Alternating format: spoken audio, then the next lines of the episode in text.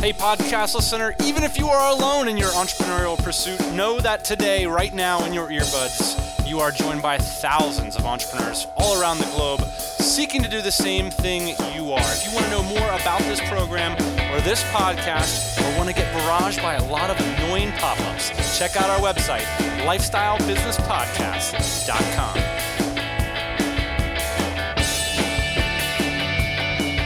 Yeah, buddy, we're back. It's the Lifestyle Business Podcast. It's Thursday. We're live from the Philippines. This is the podcast where we believe building a business is the ideal way to create more freedom and opportunity for you, your family, and those around you.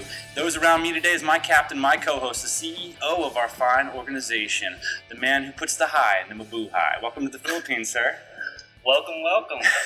We are hanging out in the hotel here in Cebu. We're in the ballroom doing a little impromptu podcast. Yeah, I got to apologize for not showing up on your Thursday morning last week. We just had such a crazy week. One of our interns had an infected knee. We had to go to surgery, hang out in the hospital.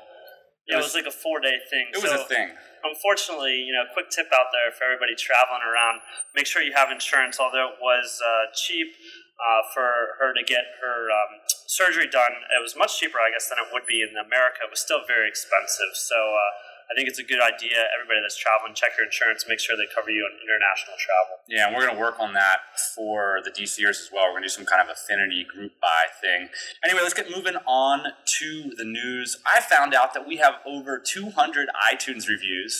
What? Isn't that amazing? Yeah, because Rob Walling was saying on his podcast, Startups for the Rest of Us, that iTunes actually sections off your iTunes reviews for each country.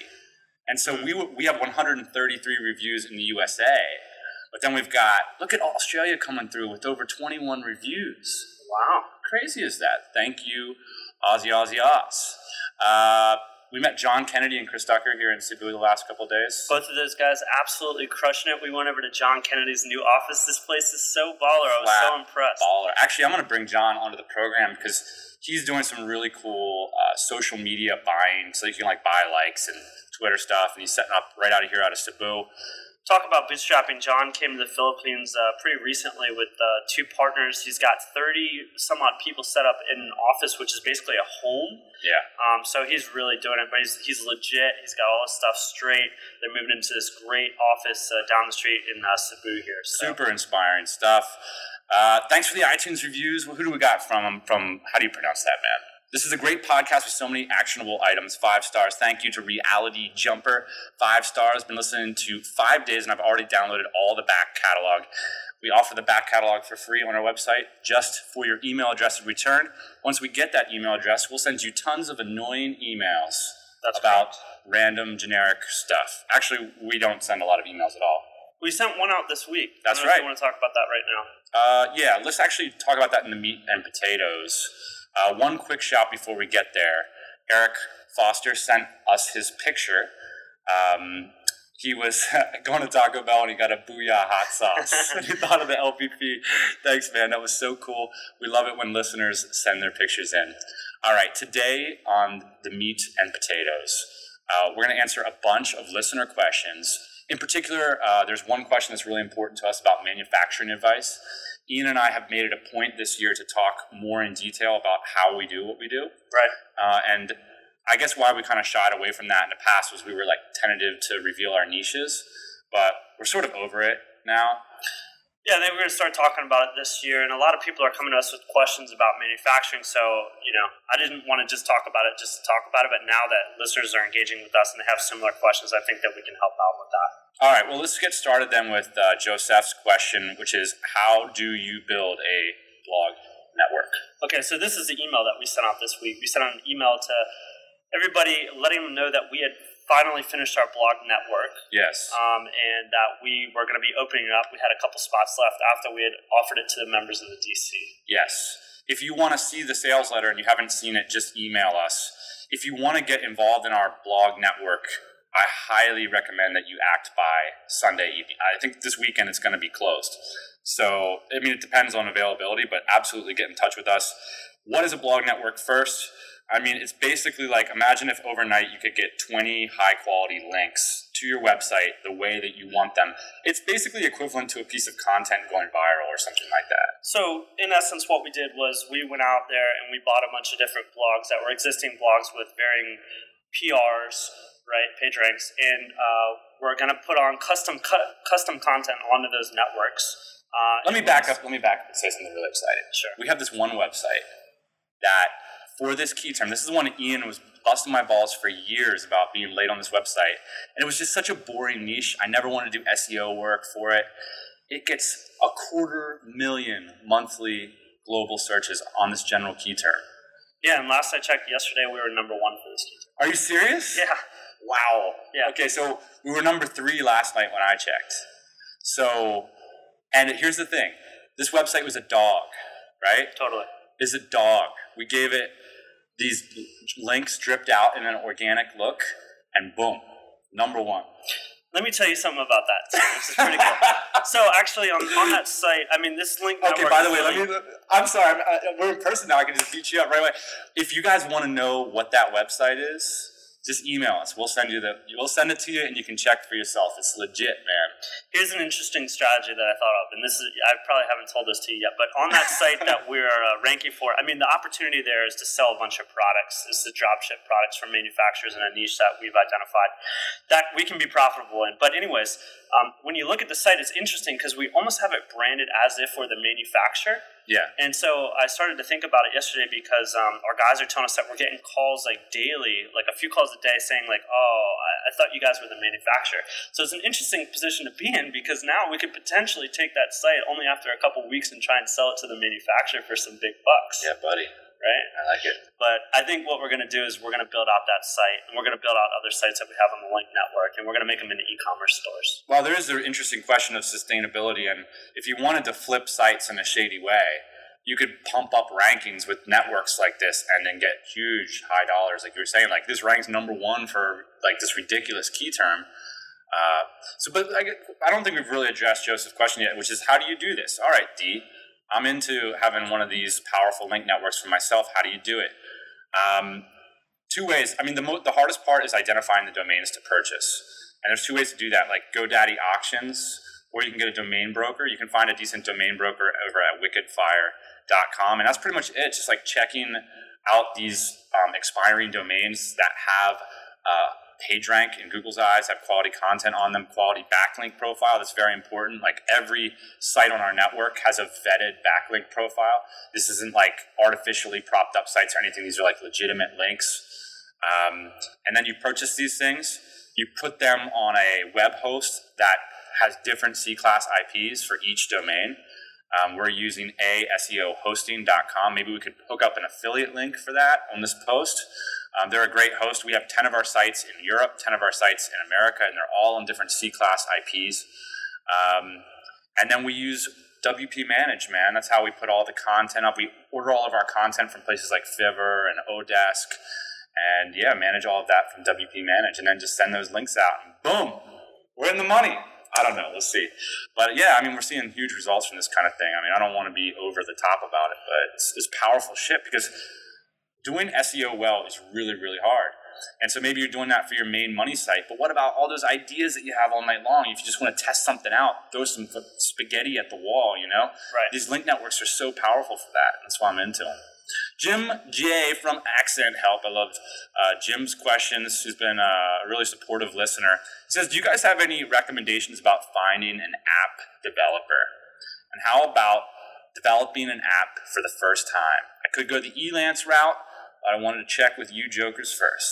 All right, Jim. I think the trick here is to really understand and to really commit to this. If this app is going to be an important part of your business, if it's important for lead gen, retaining customers, whatever it is, if it's going to be important, you can see the future as an app being this, you know, real central focus of your sales funnel, then I think that you have to dive in and you have to really understand the process here. You have to understand Objective-C. You have to be able to manage somebody that does Objective-C. I would not go out and just hire some guy to build an app blindly for you throwing money at it. I would really engage in the process and kind of own the information. Yeah. So you yourself, you don't have to develop the app, but like anything that you manage, Jim, I think that you have to understand the process before you can really manage it efficiently. Could even make sense to like, you know, hire based on that protocol. Like, I want somebody with excellent communication skills that can describe to me like what's happening here in detail. The thing about computer code and application development is that it's not rocket science. It's not mystical magic. You can look at the code and understand what's happening, and I recommend that you do that, because otherwise you're going to be like me, Ian, and probably 20% of the people listening to this podcast right now who've dumped a lot of money down some scammer's bank account in India because they wowed you with the magic performance of it's going to be this, and it's going to be siloing that, and it's going to be this, and it's going to be cross-functional that, and we're going to forget it, man. Right. So what I would do is wireframe out your product, because you better have a good idea of how your product's going to work. The developer isn't going to know how to do that. He's there primarily to code and make it look good and stuff like that. Yeah. So have a good idea of how your product is going to work, and then send it out to a couple people, maybe on Elance. Maybe you've got some friends in some forums. Find somebody that has a portfolio that has a product that looks very similar to what you want to do. Like what Ian said, if apps are going to be an important part of your business, be pumped up about apps. I think that's important to be passionate about apps too. I tried to develop a piece of software before, and I didn't like the process. And so I tried to always I basically tried to push off my desk the whole time. Yeah. And it sucks. I would have been better off if I would have developed a business partnership with a developer. So Jim, you could, I don't know if this is your situation, but you could go to a developer and say, I want to license my content to you as a developer. Let's do a partnership.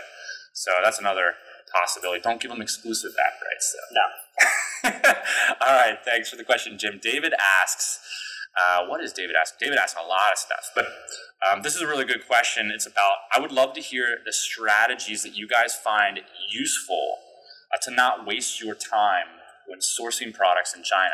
So basically the idea that we get a lot from listeners, Ian, is people are like, all right, well, that's great that you guys told me to go to Alibaba.com or whatever, but any bozo knows that. Right. How do you guys actually get this stuff done?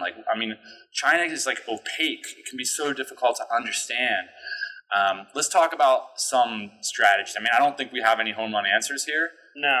I think there's a couple. We've been in China for several years now, and we've built some really good relationships in China. And so I think that's a really important thing to understand, is that a lot of these manufacturing successes come from good relationships over there. Whether it be you're tight with a factory, an American guy that's living over there, a Chinese guy, I don't know how it's going to work for you, but start networking, start figuring it out, getting to the bottom of who's in charge of these factories. So, the way to do that, and quality networking is always based on one thing. People think networking is about meeting people. It's not actually. Networking is about knowing your shit, right? Because that deepens the quality of your interactions with people, and it makes them want to help you and all that kind of stuff. So, Ian and I just had this great argument, and he taught me a lesson, and this is an important one, which is how important it is to know the material process and the manufacturing processes behind whatever product that you're going to be manufacturing. So here's the deal.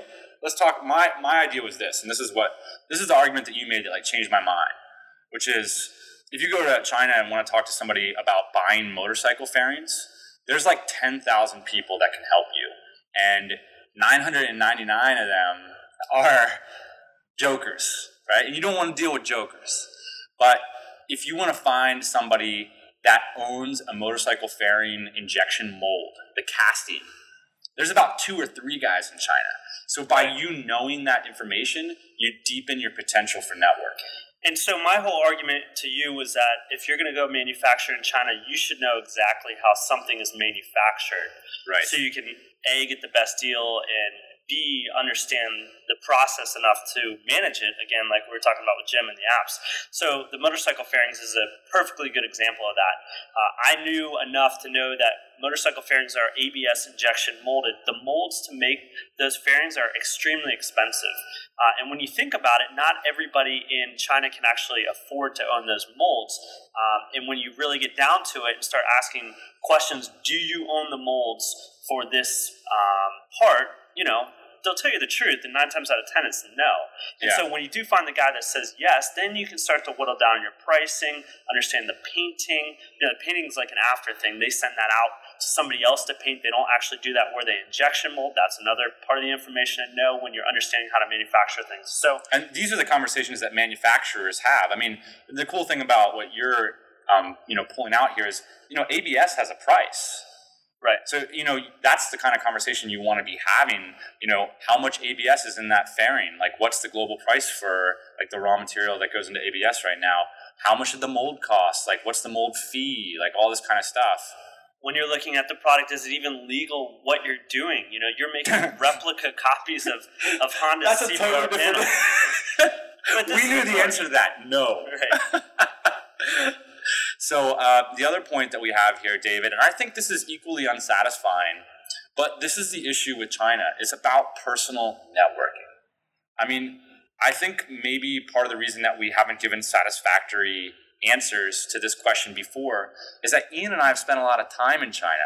We've worked directly with a lot of people who manufacture. You know, we're talking with these guys. We're sharing each other's Rolodex. We're making referrals. You know, and I think depending on what kind of products you're doing, if you're doing products similar to Ian and I, you know, metal, what would you say, like basic metal manufacture, wood manufacturing. Stuff. I mean, another point about China that you brought up, Ian, is like if you guys like want to make belts or shoes or bags, there's a freaking village 10 years ago in China. Now it's a high-rise city with 15 million people that you've never even heard the name of, somewhere in China that has 40 shoe factories, and everybody knows each other, and that's that. And if you figure out where that is, you go there and you pound the pavement. Yeah. And then these factories have sales reps, and they'll take you on tours and all that. There's no easy answer to this question. I mean, it's hard to get stuff done in China. I mean, another way to look at this is talk to the foreigners, like talk to the expats, guys like Matt Kowalik and Michael Michelini, and these guys that live there. And they have a bunch of buddies who are doing sourcing, you know, and I think that's another way to start pounding the pavement.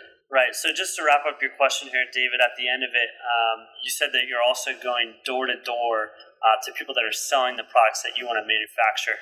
Know that when you're doing that, you're probably about 4 times removed from the actual manufacturing process a lot of times. So I would say that's not a super effective way to figure out where something's coming from. No, I mean, you want to be able to have the manufacturing conversation like Ian's initial point was, and maybe that's just, you know, talking to an unrelated expert or designer or manufacturer, like some guy that just knows how stuff gets put together.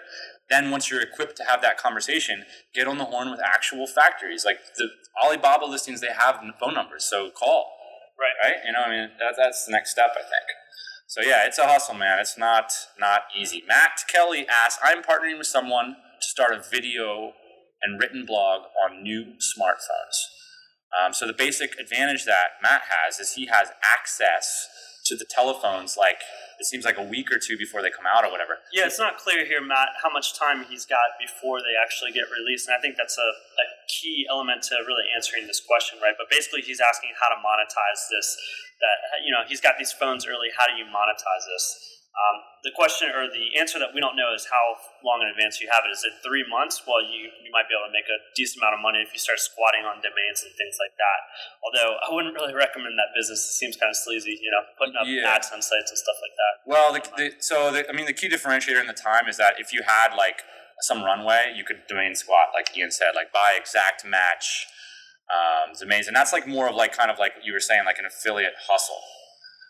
But if you want to build like an audience and a compelling brand and stuff, I always say the same thing, angle, man. You have to have like some kind of entertainment value because, you know, most of your readers are going to be tech. They want to be entertained by this. They're not going to be making buying decisions all the time.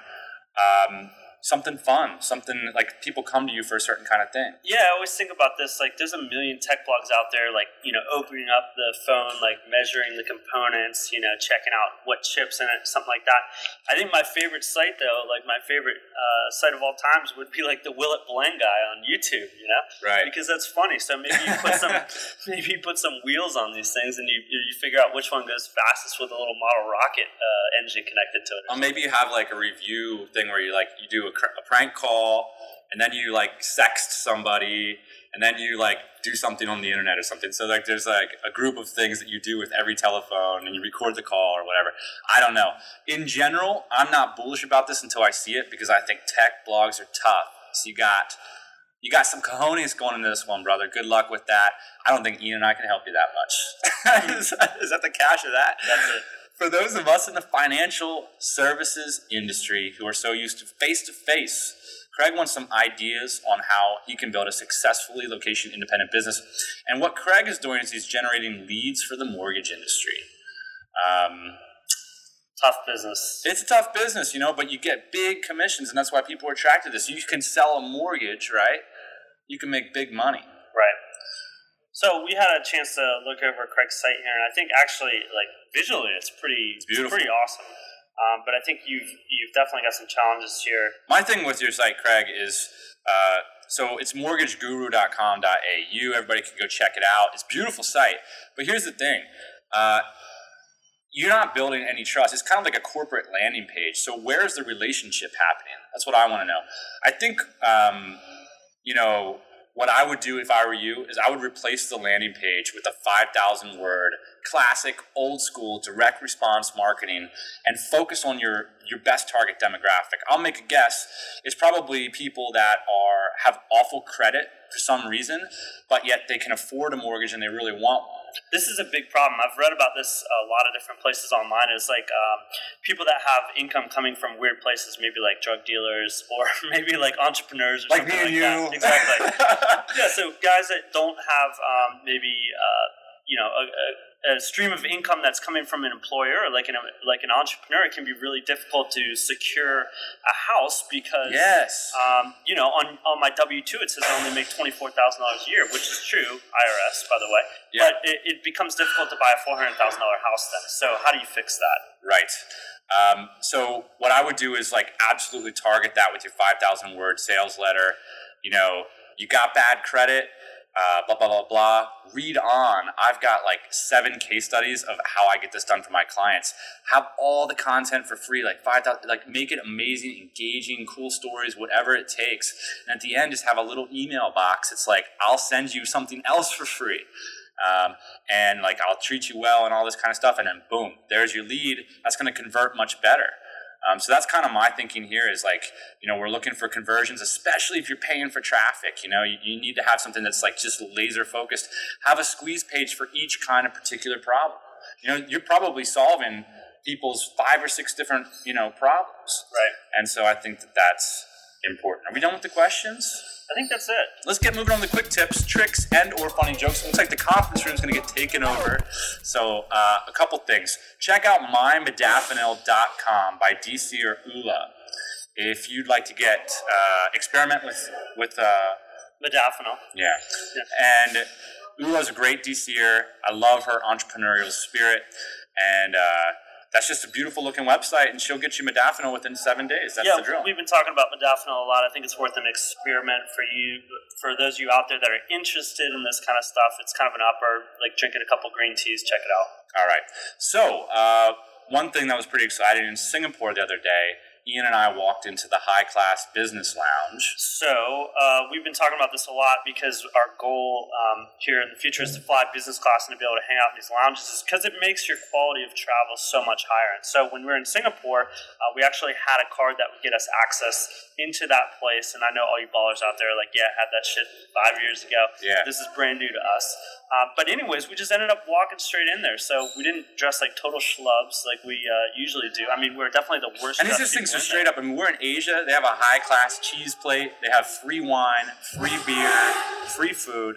Spoiler, excuse our craziness. It's the Philippines. You know, you cannot find a quiet space in this whole country, I swear. Too much fun. So anyway, my buddy, when I wrote that 14 travel hacks article, yes, he's like the biggest traveler I've ever met in my life. And I said, what's your top travel tip? And he said, just walk into the business lounge like you own them. It's true, and that's exactly what we did. So I recommend that at any airport, try it out. One more final. Let's do the final thing. We're going to talk about the Cebu and Tiger Air thing. Okay. Let's punt on the sunglasses thing. Okay. One quick story. It's very common in the DC for people to Photoshop outbound tickets when they're flying into visa on arrival countries.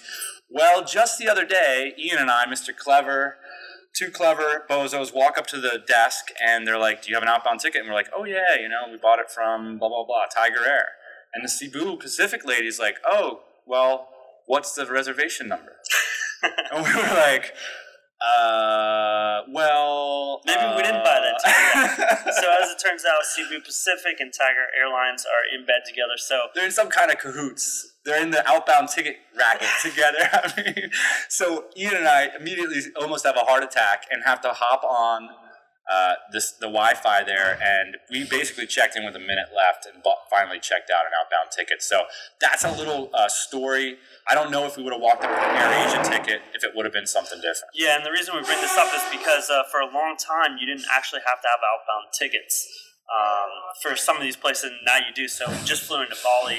Justin Hayes told us that we needed an outbound ticket there too. I didn't know that. So this is all new coming up. Make sure you got your outbound tickets, and I guess the moral of the story is you might not be able to fake it for too much longer. All right. Well, just one word on Cebu City so far in the Philippines. Hanging out with Chris Ducker and Jonathan, and we have a bunch of other buddies here. Wow, it's so much fun to be back in the Philippines. It's inspiring. We've got a lot of good stories to tell, a lot of great business lessons I think we've learned so far. And another thing that's going to be blowing up here in the next couple of weeks is Tropical Workforce, man.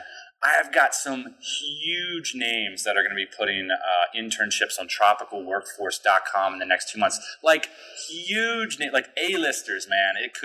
It's going to be exciting, and I'm so pumped about it because we're going to help people change their lives, man. It's going to be so cool. So cool. Yeah, we're going to have to work through some technical issues, but that's on our side, and then hopefully we're going to get this posted in the next couple of weeks. Please do subscribe to tropicalworkforce.com. It's 100% free, and it's just an exciting place for entrepreneurs to connect with aspiring entrepreneurs. Thank you for joining us on the Lifestyle Business Podcast. Ian and I got to fly to Davao to go check out all the boys down there. It's going to be fun. Holla. Let's get going.